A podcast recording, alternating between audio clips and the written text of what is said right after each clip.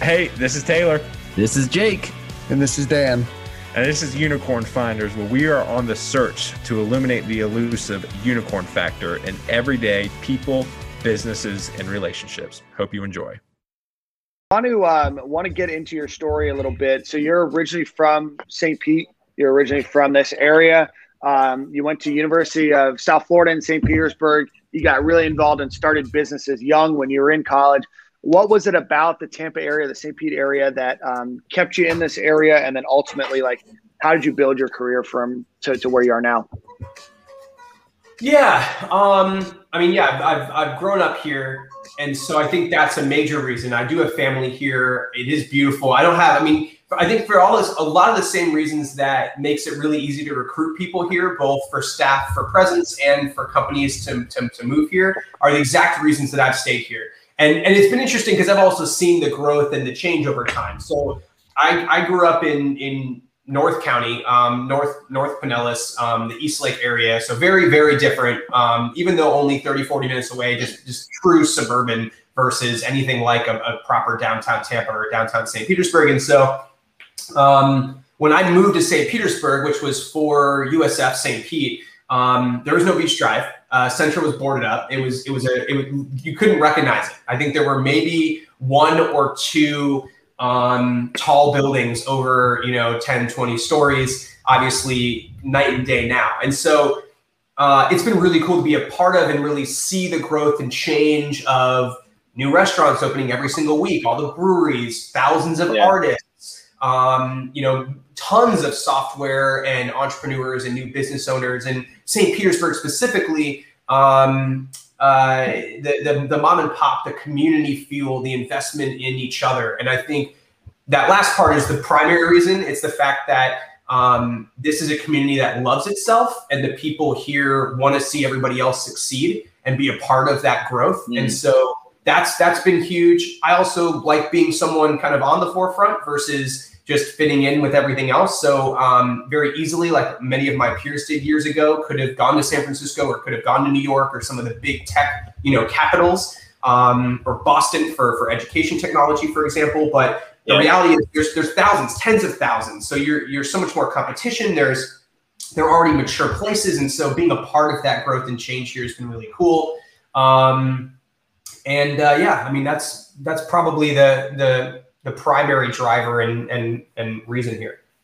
Awesome. Well, for those of you who are tuning in, uh, we have an amazing individual today. I have some comments too. Our boy Danny, Danny Thompson's tuning in with us. Been to Tampa, been to St. Pete's, had a great time with both. I love it. And then Kathia, hello as always. So for those of you tuning in, thank you for tuning in to Unicorn Finders. Uh, we are excited to have our new friend and part of the podcast, Reuben, today. Um, before we dive in again, the reason why Unicorn Finders was started, Unicorn Finders was started about a year ago um, because both Jake, Dan, and I are dear friends, and we were very lonely oh. sitting at home, very lonely. And so we decided to hang out. And uh, a year later, we've had some pretty amazing guests. And so, um, for those of you tuning in, we're excited to talk about ed tech today, talk about Reuben's company, Presence. Um, so without further ado, Reuben, man, let's go ahead and dive into who you are. Give the people what they want. A little peel behind the onion of who Reuben is and uh, kind of what you do now, and then we'll go ahead and dive into the conversation today. Sure. I mean, that's a big question, I guess. Um, I don't even know. I guess I, I, I, always start when I was around 10, um, mostly because that's when I started programming. And I got connected to technology and, and a little bit of business and stuff as well. I was very fortunate enough to grow up with um, two independent business owners as parents.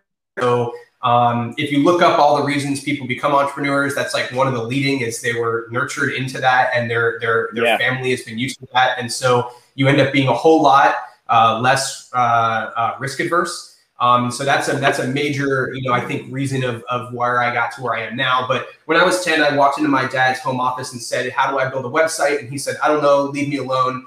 And so um, I think it was more, I don't know, go figure it out. Um, and so I did. I, I, researched it myself. I'm completely self-taught, and so I've, I've, always had a technology background, and have really enjoyed how software and technology in general can be a solution that can be put in place and run itself and do its thing. Mm. And so, coupling that with my compulsion to problem solve, something's um, broken, I have a hard time not being the person to fix it. And if something's not broken, I have a hard time not breaking it.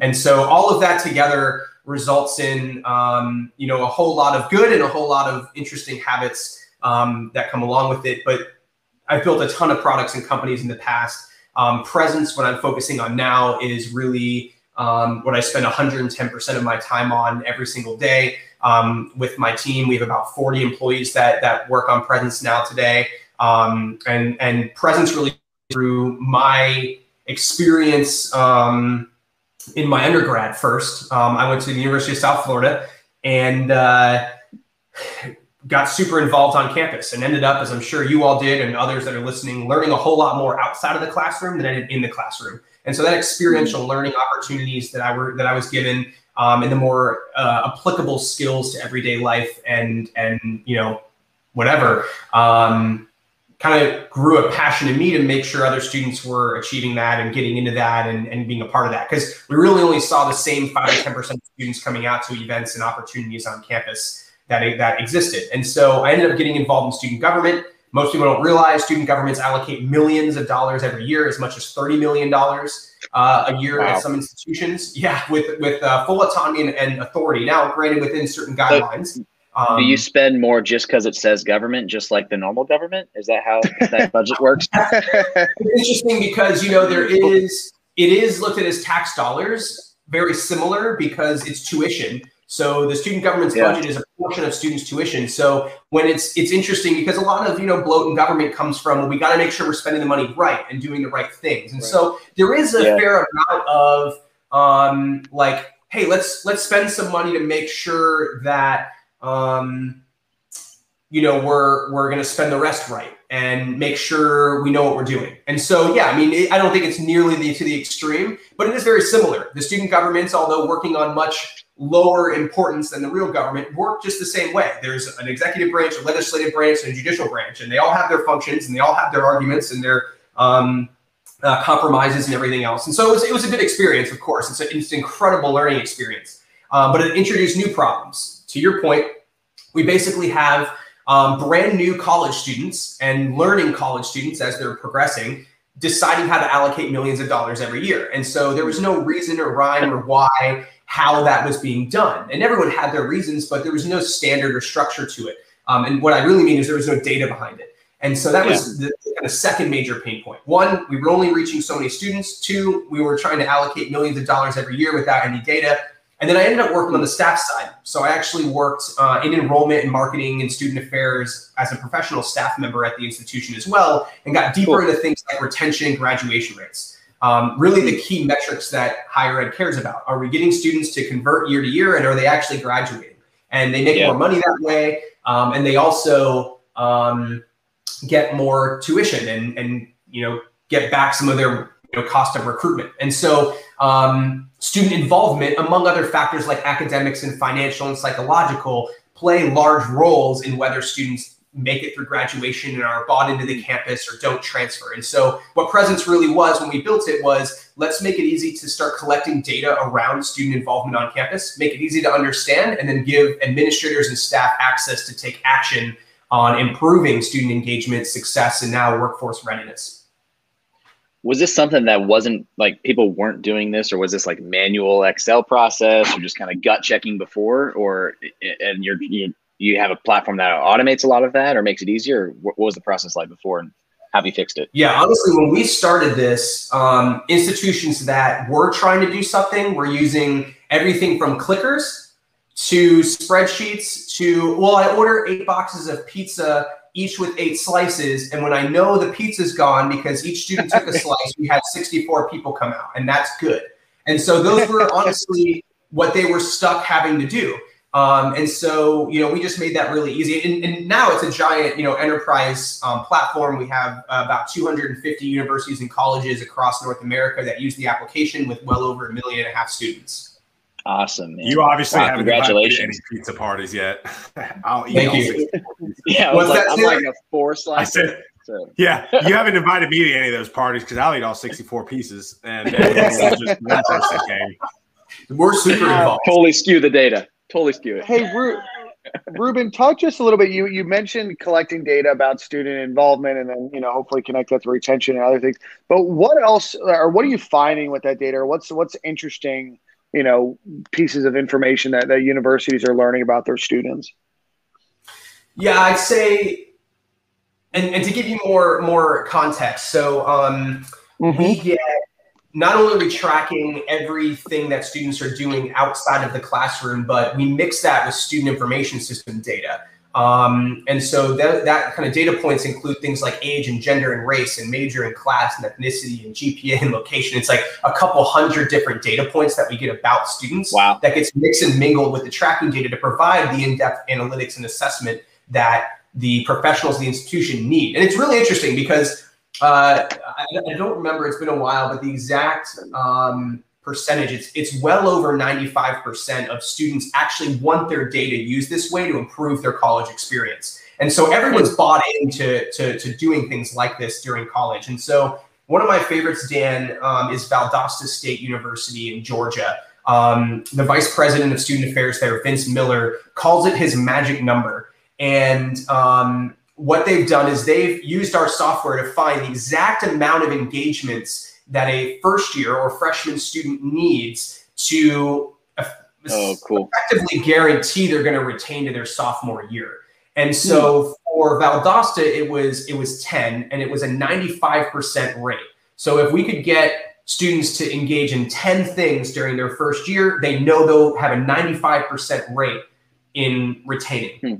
And if it was 12, it bumps it up to like 98% or something like that. So now Valdosta has built an entire dashboard and incentive portal to interest students and incentivize them to hit a score and gamify that with us, in which point they'll earn a scholarship once they Smart. hit that numbers as well. So it's, it's been really cool Smart. to see some of the effects that this has had.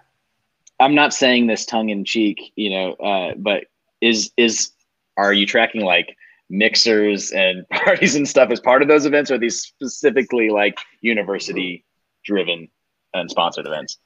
Um, if it's if it's a like it, it definitely has to be like school related, but if a student club, yeah, so it's not like a random party, but if a student club is hosting a meeting or a mixer or anything, um, and in sure. many cases, alcohol may be allowed at things like that, right? But it's still sponsored by the institution. That's what gets tracked. Um, and so, but but likewise, um, at, at, a lot of institutions, Greek life parties, despite being exclusive, are technically approved by an institution right. and have to meet certain guidelines. And so they actually typically, uh, at least in my experience and a little bit beyond, uh, those organizations also have to know who's coming into those parties from a risk management and a safety perspective, as, as well yeah. as knowing age. And so they'll use us to track those types of things as well. It'll be private, so other students won't be able to see it, of course. Um, but theoretically, even at events like that, we would know that they're there as well. So, Reuben, have you guys noticed a difference or talked to your, you know, clients, your colleges and universities about what the difference in maybe retention rates were before they started tracking it this way and maybe where they went over the next few years? Did they see a, a pretty drastic improvement?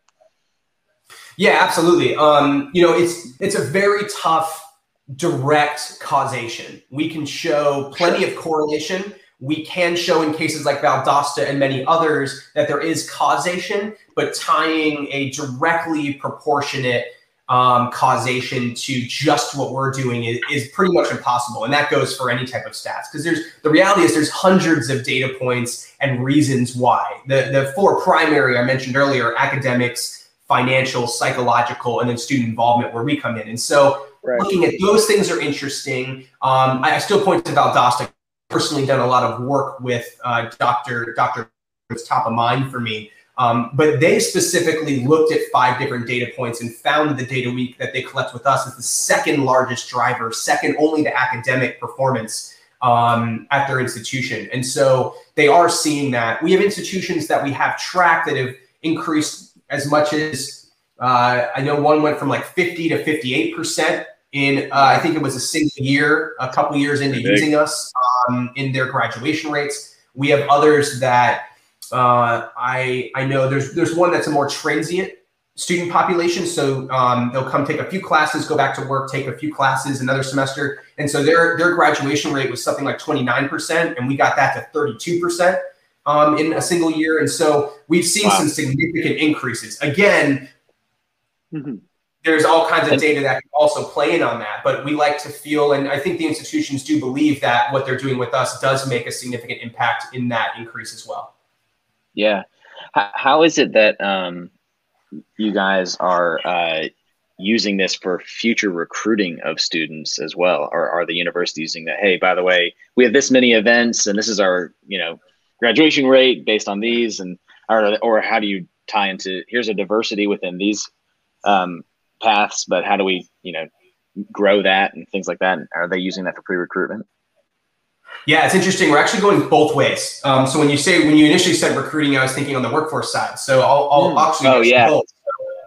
So on the new student recruitment side, um, part of our application is is what powers all of the marketing channels, all the engagement tools that we provide. So we actually power a mobile app, a web portal, and digital signage all over, and so that students know exactly where to go to to find out how to get involved and what opportunities there are.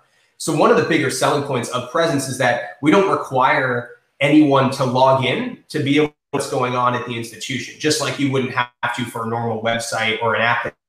And so um, common that enrollment gets the benefit of being able to show off what student life looks like and what opportunities are going on to prospective students. Um, second, I don't know myself of any institutions that are doing this. I know it was part of conversations when they were buying, um, yeah. but being able to utilize the data to understand what types of students end up being more involved uh, or yeah. what types of students uh, need something to get more involved.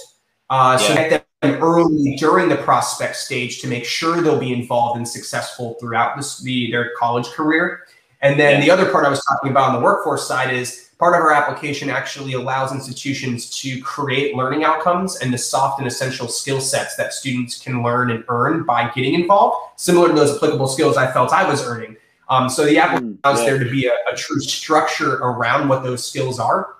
They can group them into competencies and they can actually measure the levels and depth those skills are, are, are earned and then help um, students understand how to earn those skills. And so they can create what are called learning pathways which are essentially like gamified choose your own milestones and requirements that students can do to have a more holistic experiential cool. learning um, you know at campus and earn the levels and depth of those skills which then come together in what we call is, is, is a smart transcript which is essentially a digital interactive profile a student could share with an employer to show wow. off everything they've done and the, and the skills they earned while they were at school um, and so that helps on the other side of recruitment and helping students land uh, better better line that's cool. How, how are you? How do you guys intersect? Is that the extent that you intersect with the career center and the career involvement, uh, career track, um, or is there there some sort of uh, like insights that come into like, hey, this person keeps gra- you know gravitating towards these type of events. Maybe they should be towards this career or whatever. You know, because then you have so many, you get that yeah. so many times people graduate and they don't know. All right, now now what? Now what? Right? Unless you're specialized. You know, all the art history majors don't know what the hell they want to do, right? So like, what are you going to do with that, right? So, um, is there any way for like coaching that they can use, leverage that data? Yeah, definitely. Um, and I believe they do. Um, again, we don't necessarily get deep into those types of conversations or knowledge that that's, sure. you know, how often that's happening. But in, in my experience, um, the career center leaders that I've had conversations with are, are absolutely doing that. And so, um, they'll they'll similar to kind of how an academic advisor may look at your transcript and the courses you've taken or try to understand what you like and help you position yourself for a certain major yeah. Um, a career center could absolutely go in and see and say oh wow you're, you're super into this marketing agency organization that you're a part of and this yeah. um, advertising group and you've gone to all these events and it seems like you like this have you considered a major in pr and you know do you know what that whole industry looks like from perspective um, so you can definitely yeah. look at it from a data perspective the second is that part of our experiential learning builder allow would allow them to build what are normally known as like career readiness programs so almost every institution yeah. has a career readiness program where they put you through things like resume building workshops, mock interviews, all kinds of different things that are available that what really most students don't even realize exist. And so yeah. they can actually build that out as a pathway in presence and help students know that it's there and earn credit and incentives and other things to go through that pathway to get their career readiness skills and everything as well. And Reuben, I want to ask you a follow up question to that. And, and, I think you may have touched on it. If not, I know you and I have talked about it offline. Is there ways for for companies when they're going into recruit out of colleges? We'll just use, you know, the University of Florida, for example, just a random example here.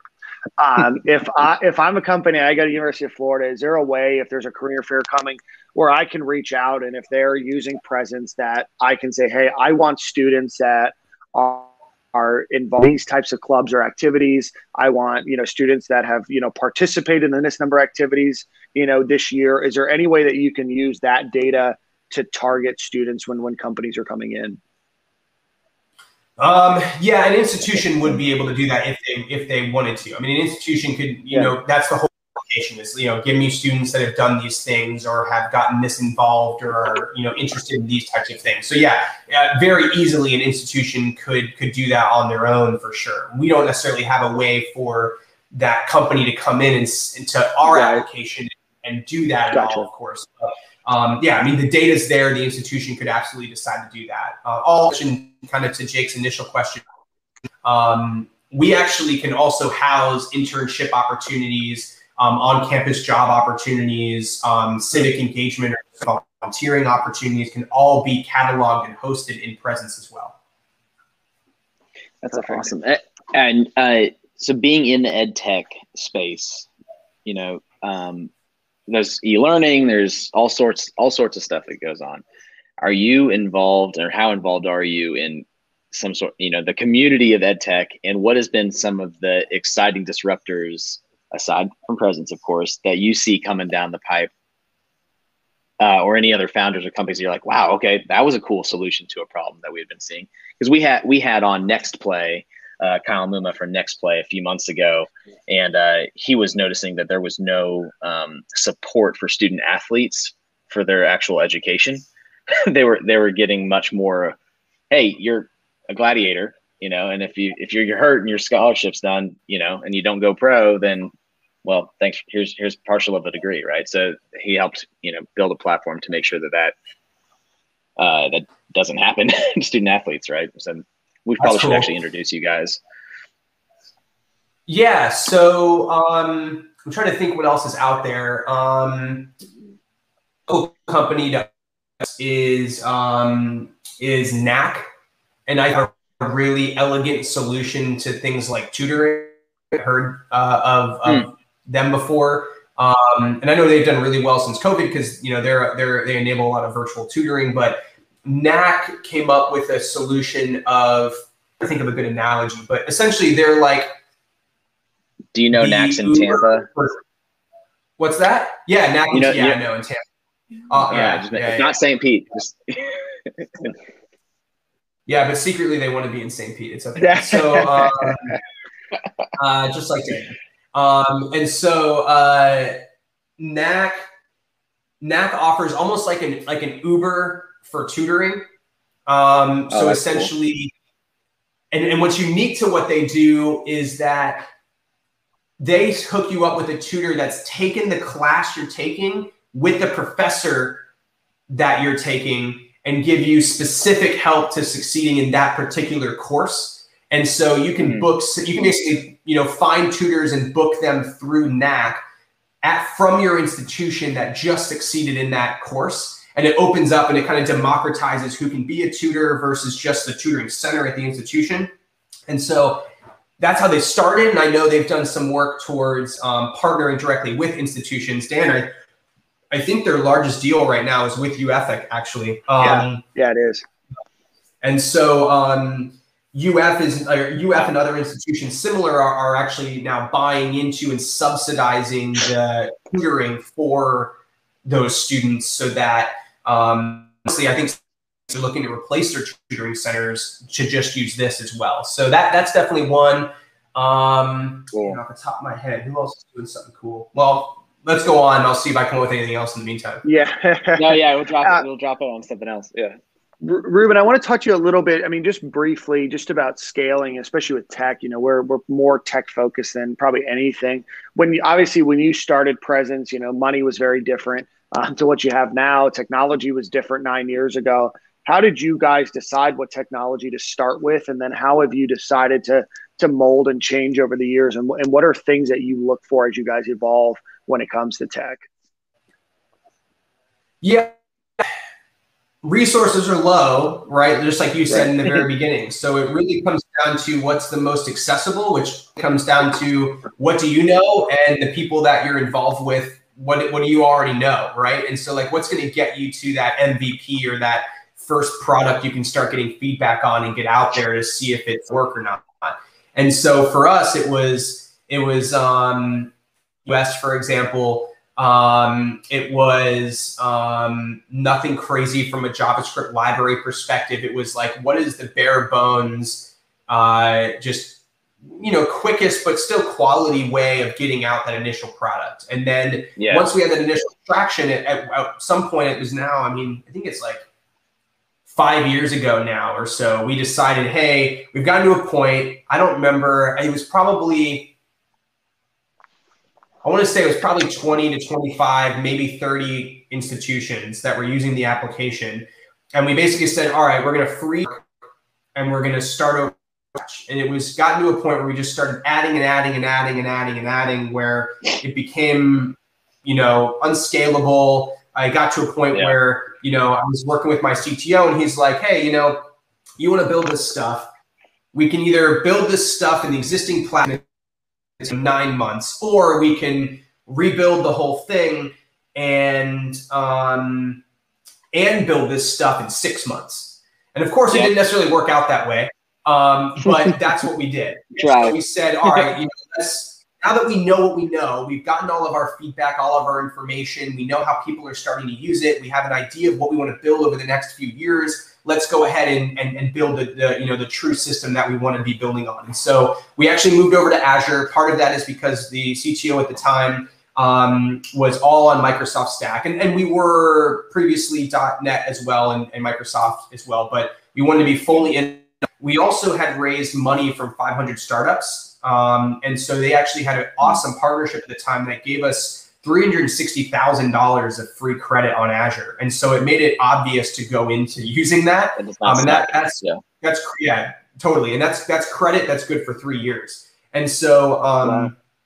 we, uh, we basically went all in on that. We started building on .NET Core, which was at the time brand new. Um, yeah. We started uh, with with Angular, which at the time was fairly new. Um, and uh, we've just continued to, you know, build and continue to um, upgrade and do what we need on that system, and it's gotten us as far as we have now. Wow.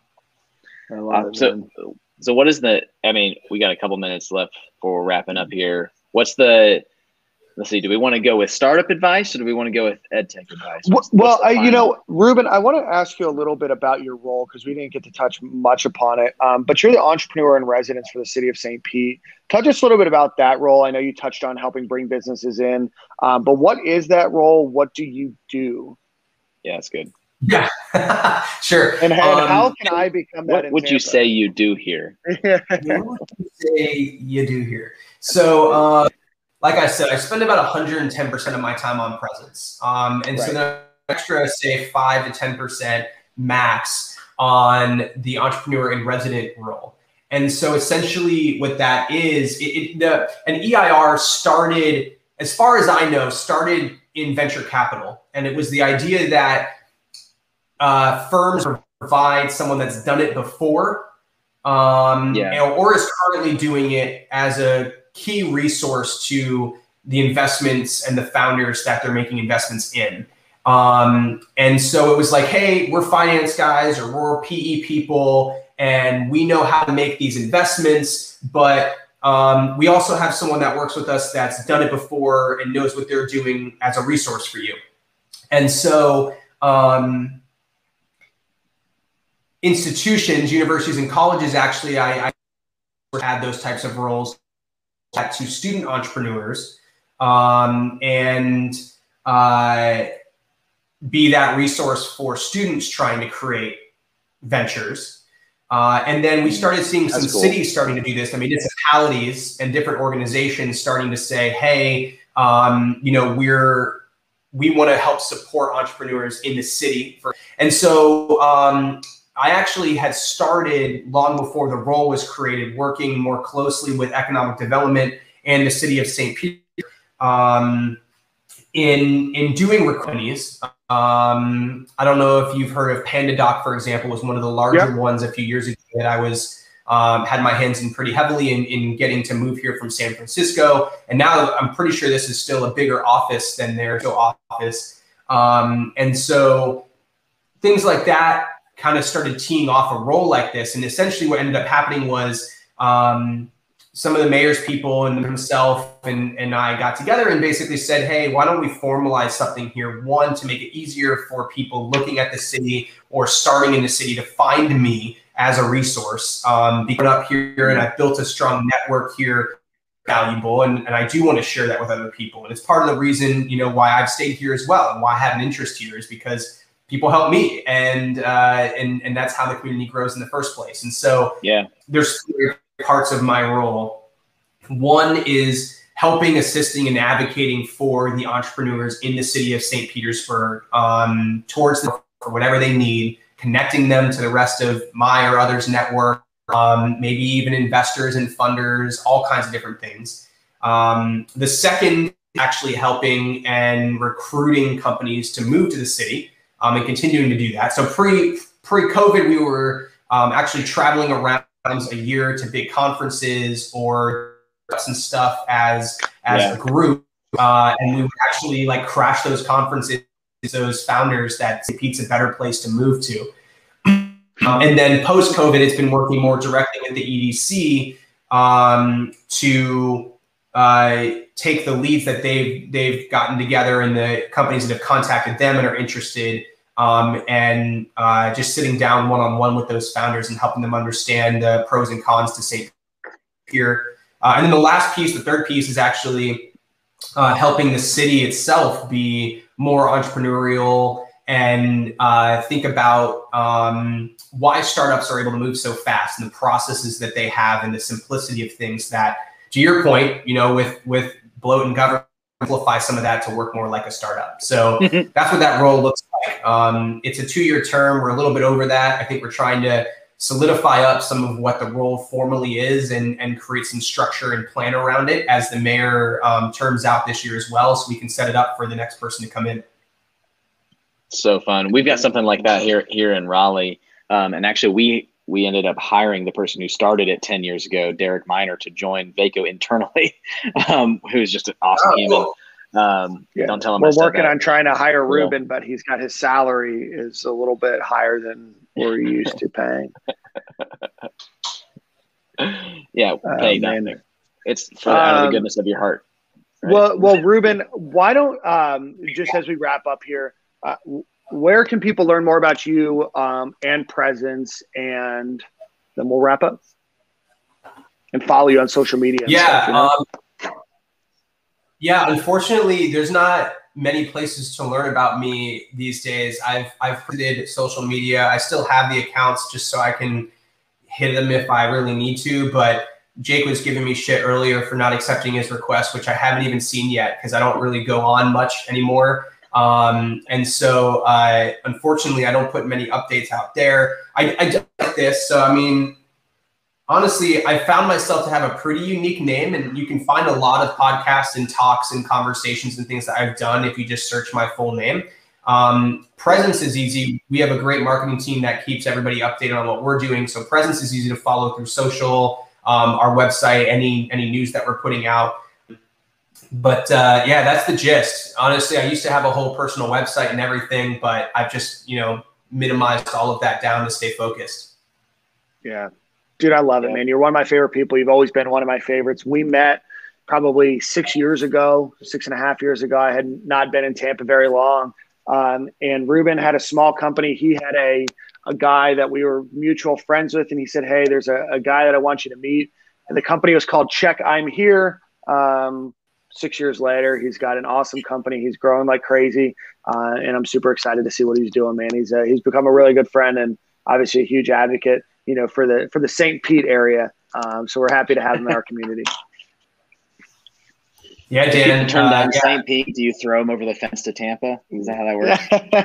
yeah, right into the water. Make me swim back. It's like Alcatraz. Man, it was great. That's, great. that's, that's what the ferries there for. What's that? Say, say that one more time, Reuben. You broke up.